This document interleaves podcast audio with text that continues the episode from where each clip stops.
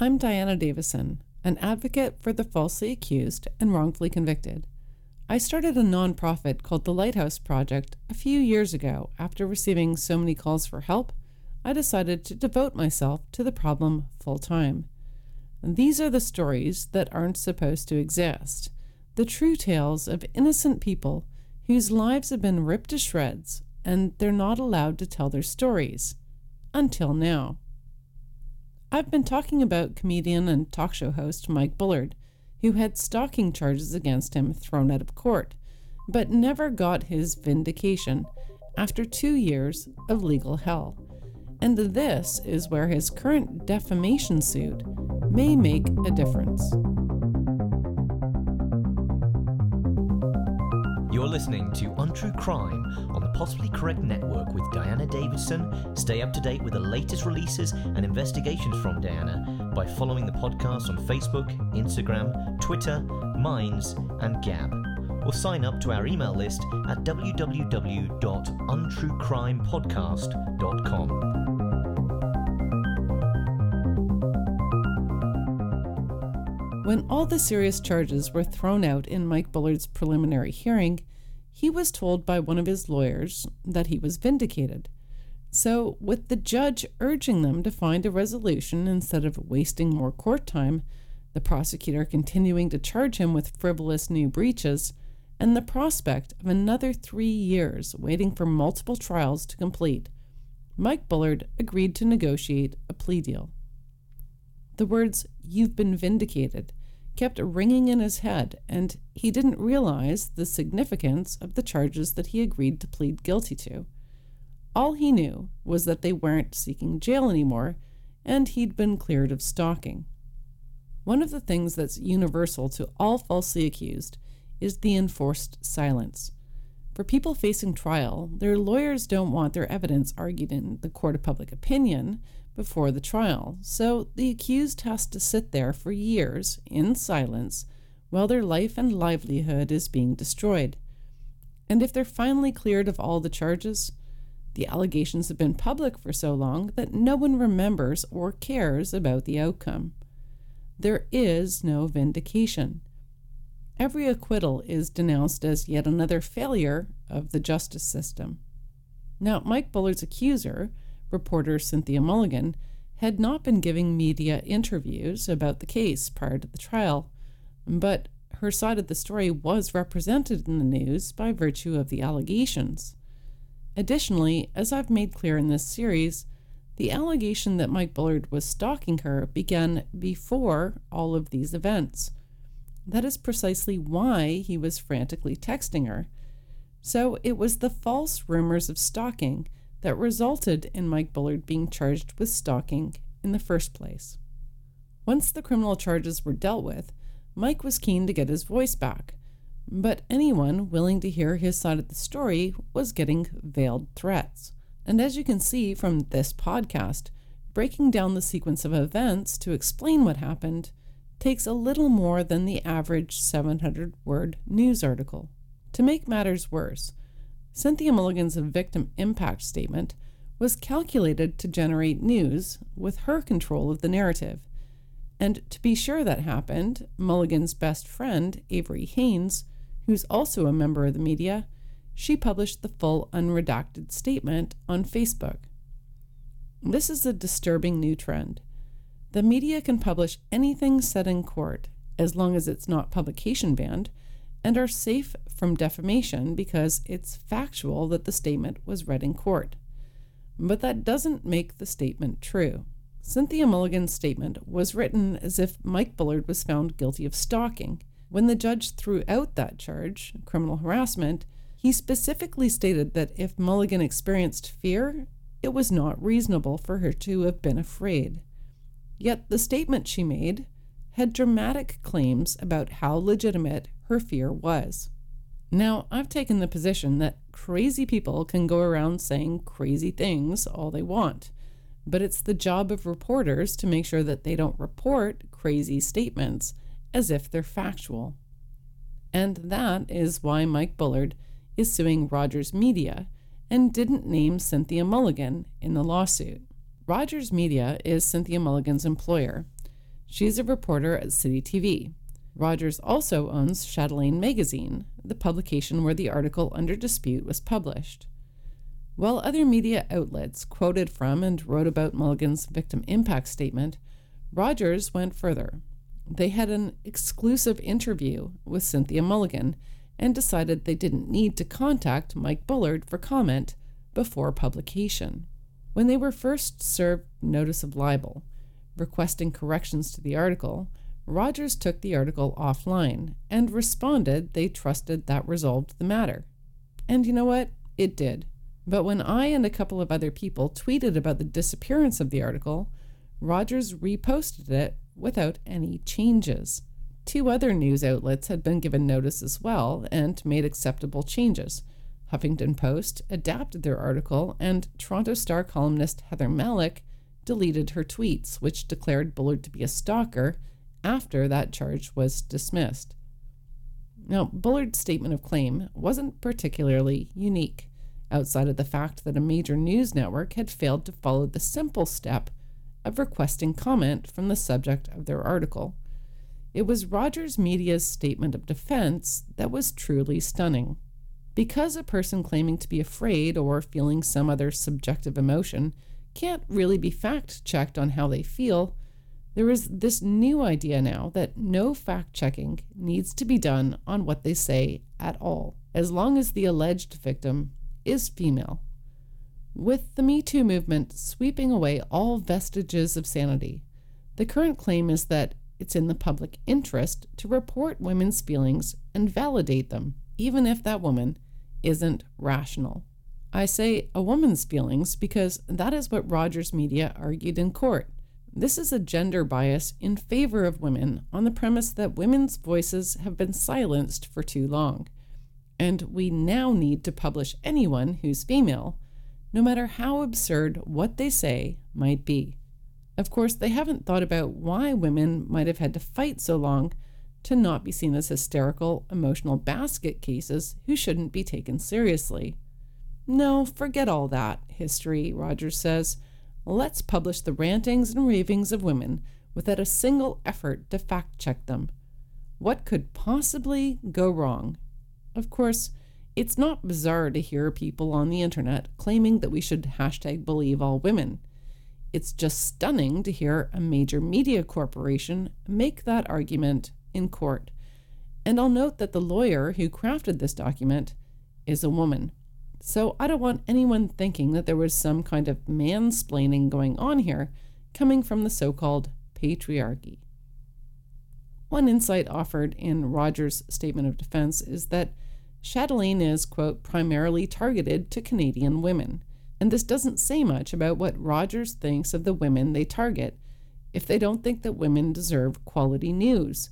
And this disrespectful attitude towards their readership should not go unnoticed.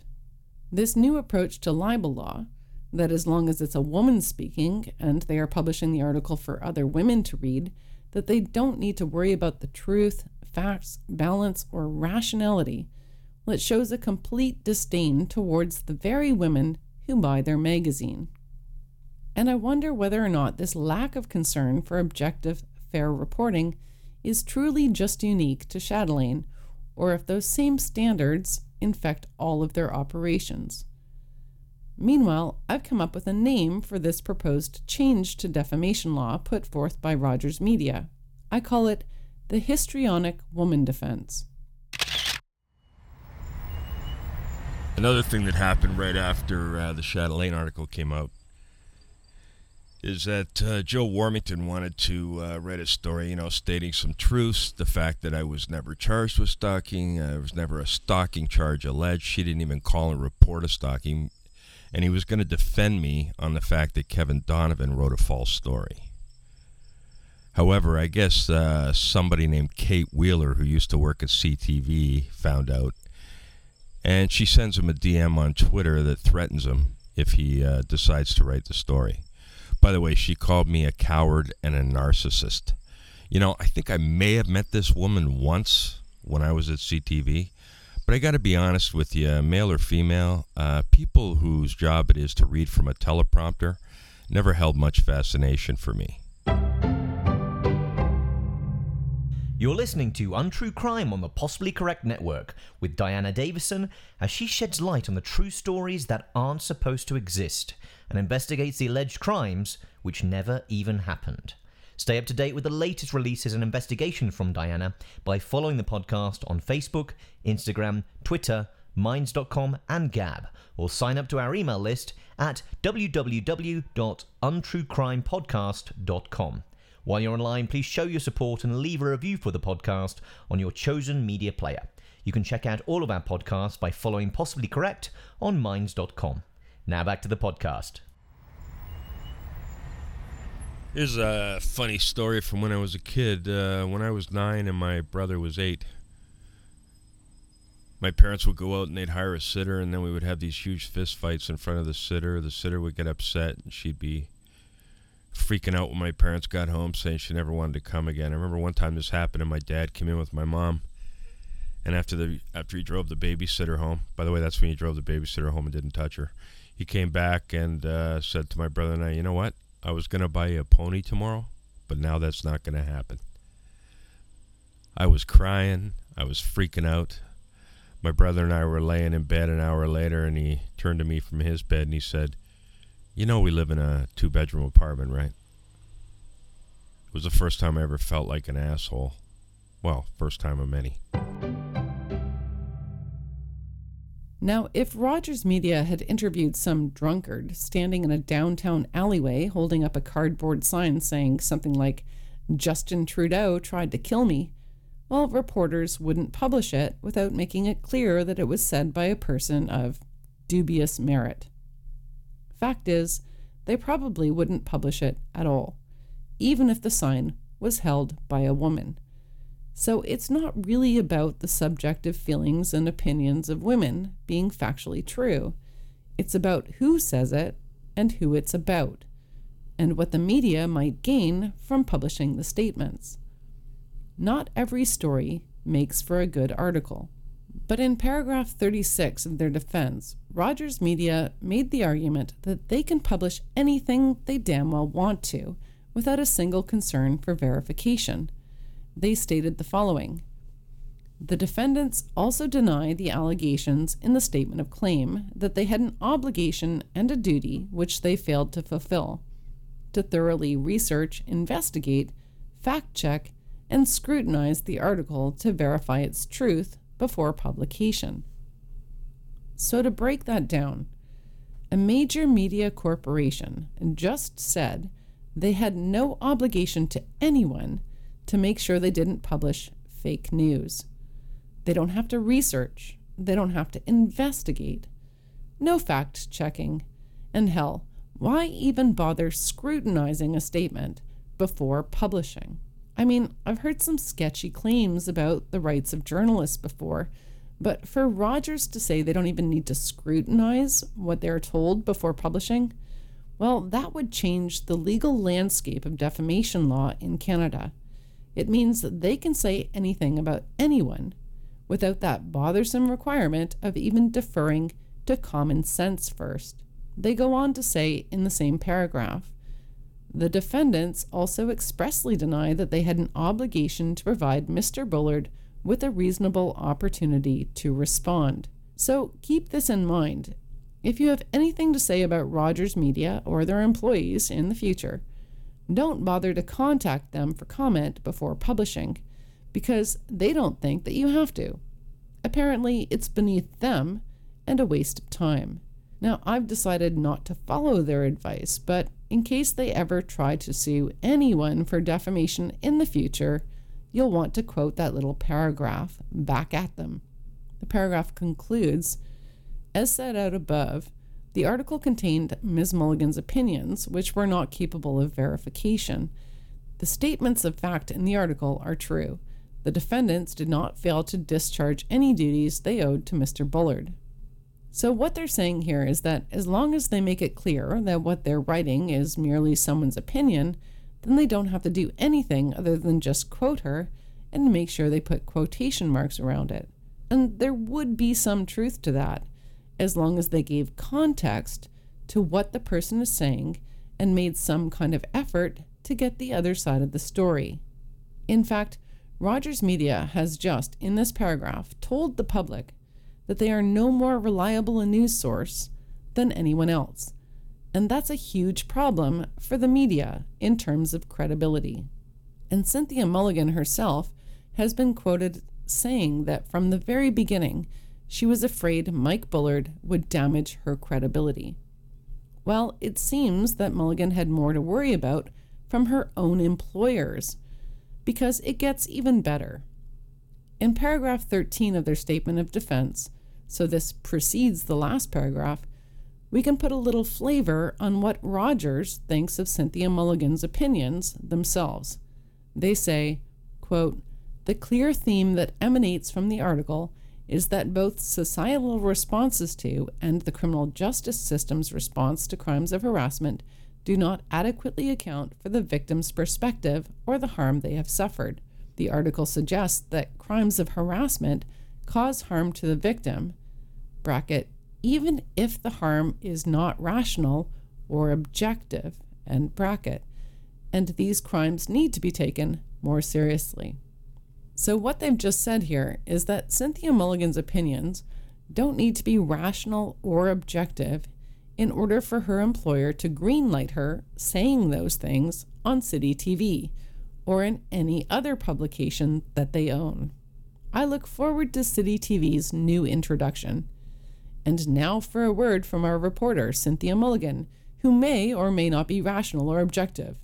Over to you, Cynthia. And I have to wonder what Mike Bullard could have possibly said about Cynthia Mulligan on air that would be worse for her credibility than having her own employer, Rogers Media, unwilling to say that they think she's rational. Of course, at this point, Rogers had been presented with the words of the judge, who threw out the stalking charge after determining Mulligan's fear was not rational, so they're kind of backpedaling now. But they should have known Transcripts from the Raw article interview show that the author, Sarah Boesveld, was specifically told by Cynthia Mulligan that the judge said she had no reason to be afraid of Mike Bullard. Boesveld was surprised at this and noted that she should read that verdict before writing the article. But then she didn't bother. These transcripts were produced by Rogers Media as part of the discovery process in the lawsuit, and it filled in a lot of blanks for Mike Bullard. There were a lot of things that Bullard suspected but didn't have proof of, things that he was being told by third parties, rumors that were getting back to him but for which he had no proof. It was like having gone full circle back to the summer of 2016 when he first started hearing the malicious rumors that he was stalking Cynthia Mulligan and he couldn't find a way to track it down to the source. And just like that fateful summer, any attempt he made to clear up the gossip was being silenced. Absurdly, Rogers Media has claimed that the article in Chatelaine was not about Mike Bullard. It was about the justice system. But the article was called, quote, He was like two different people, Cynthia Mulligan on Mike Bullard's harassment and his guilty plea, end quote. This brazen disregard for fair reporting does not just affect Mike Bullard, it should concern us all. What Rogers is telling us is that any one of us can have our names and reputations trashed in one of their headlines, and they don't even need to offer you a chance to comment or respond to the allegations. And they don't even need to find out if the allegations are true before they publish.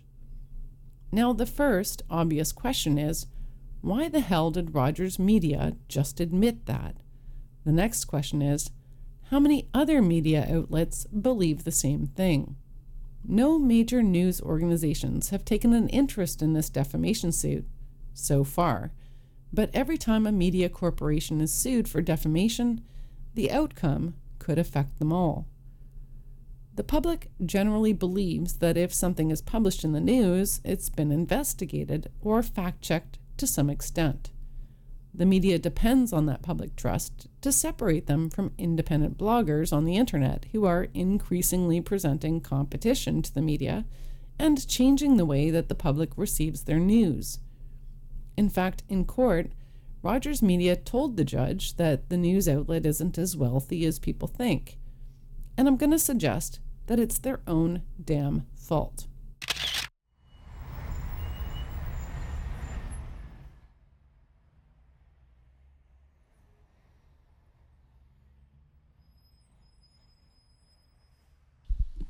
Yeah, I just found out that Charles Manson was a follower of L. Ron Hubbard. Legendary comedian Mike Bullard You know what, Tom? is That's it for me. with his Don't new bother getting the podcast, step You ladder Too, and with to Mike talk me Bullard out of it. on the I'm Possibly leaving. Correct Network. Listen as Mike shares his unique perspective on life, tackling real issues and interviewing an incredible lineup of guests with unpredictable and often hilarious results. Subscribe to the YouTube podcast today by going to www.u2mikebullard.com. And for the latest from Mike, make sure to follow the show on Facebook, Instagram, Twitter, Minds.com, and Gab. You can check out all of our podcasts by following Possibly Correct on Minds.com. Now back to the show.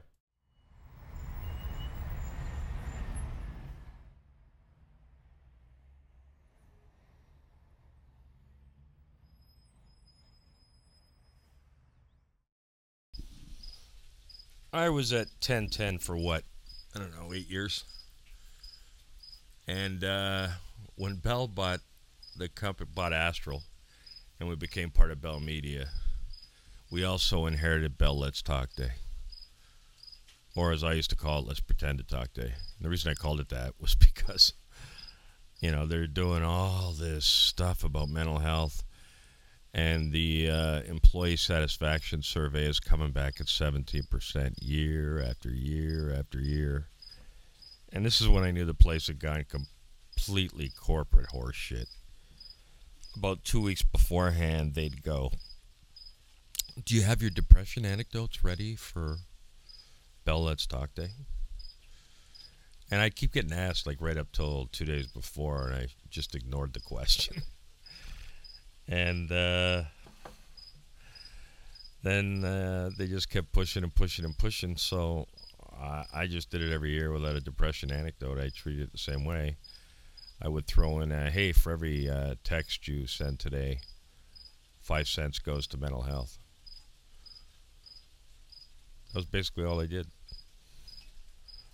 But the whole thing cracked me up. It was like uh, George One of the most project, stunning admissions in Rogers don't Media's recall the guy statement of defense is a very short was- paragraph which revisiting their own depressing. lack of faith in Cynthia Mulligan's opinions. In paragraph 18, Rogers writes Nothing in the article supports the inference pleaded in the statement of claim that the article infers that Miss Mulligan's fears were reasonable. Instead, the article is clear that Mr. Bullard never physically threatened Ms. Mulligan. That would have made a nice editorial note at the beginning of the article, like, you know, right at the top, before anyone started reading it, thinking that they were going to get a rational story. Of course, that's not something that Rogers wants to publicly say about their own news reporter.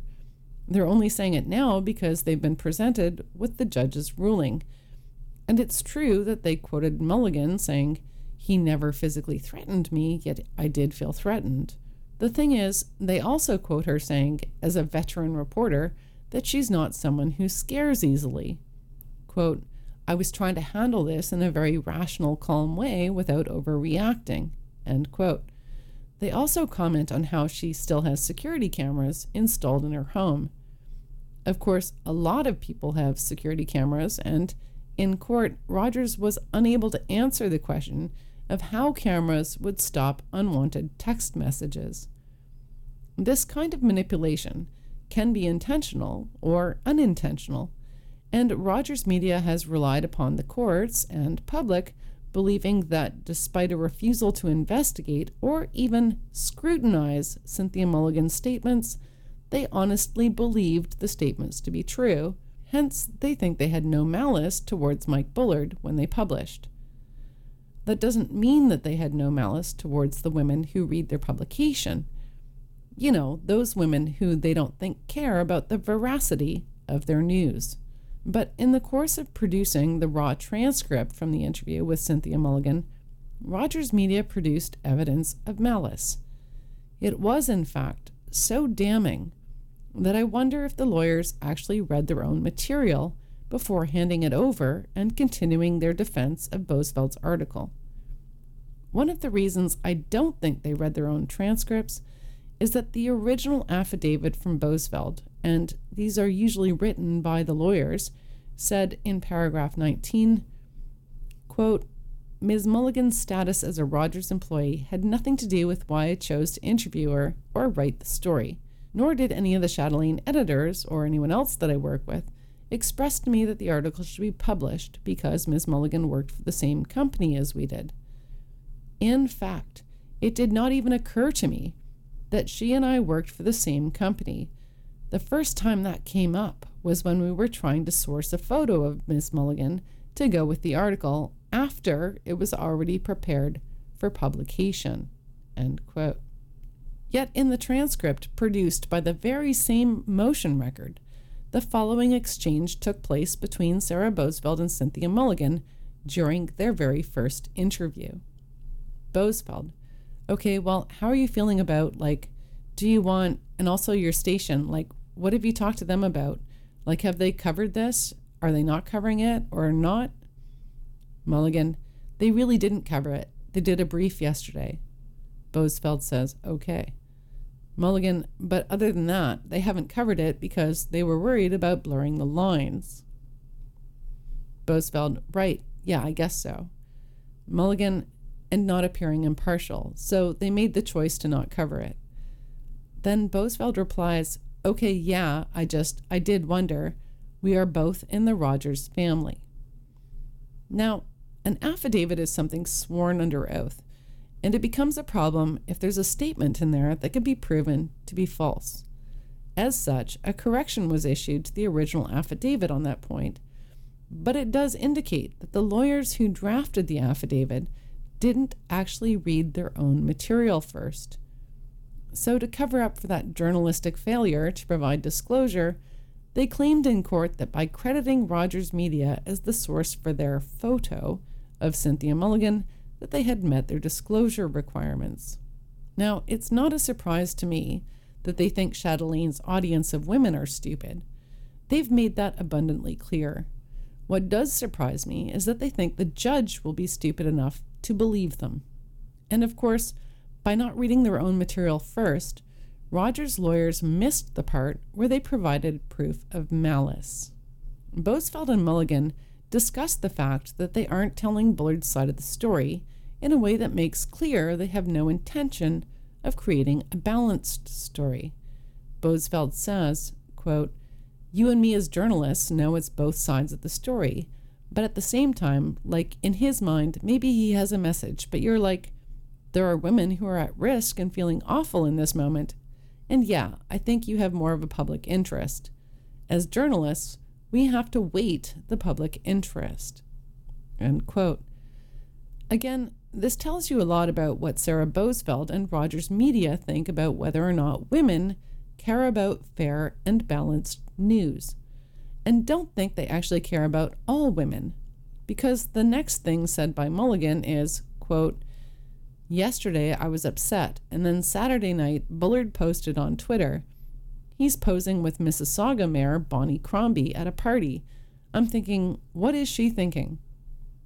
And Boesveld replies, quote, She probably doesn't know. She might have her head up her ass. Nice, isn't it? It's very important for the public to know that when Rogers Media claims they are giving women a voice, they actually just mean some women. They mean women who share their opinions, and women who don't care about honesty or accuracy in their reporting, preferring to have their opinions spoon fed to them by Sarah Boesveld and Cynthia Mulligan. Now, I've spoken to a few people in the media about the things Boesveld has said in this interview and the general response is that they were shocked and surprised. I'm told she's a very nice person who wouldn't normally behave this way. I've even been told by someone who knows her that they felt Boesveld was saying things in order to please Cynthia Mulligan. And that is very concerning. It reminds me of the evidence that Cynthia Mulligan's colleague lied to police and the courts about how she came to forward a text message from Mike Bullard, which resulted in more criminal charges against him. because that was a live question in that issue as well. Why did Pam Seidel do that? She obviously wasn't comfortable with it, seeing as Pam Seidel refused to give a police statement. So we're left with a question here that is repeating itself. What is it about Cynthia Mulligan which makes people say things out of character? What is making so many good people suddenly act unethically when they cross her path? I can guarantee you that none of the reporters who've confided in me want to put themselves in that path, which is why I've kept their names anonymous.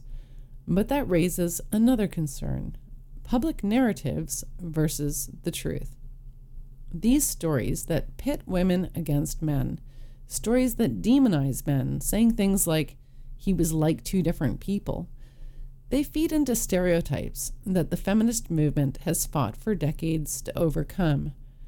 Why, after all these years, are we regressing to the point where a woman's magazine is claiming that women are too meek and vulnerable to speak up? Why is a strong woman, like Cynthia Mulligan, claiming she needs protection from the police even though Mike Bullard never said anything threatening? And if you believe Mulligan is telling the truth, is this the kind of message that should be promoted?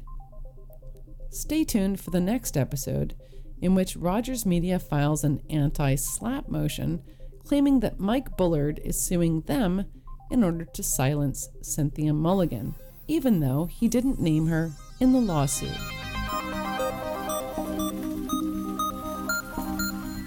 You're listening to Untrue Crime on the Possibly Correct Network. Stay up to date with the latest releases and investigations from Diana by following the podcast on Facebook, Minds.com, and Gab, or sign up to our email list at www.untruecrimepodcast.com.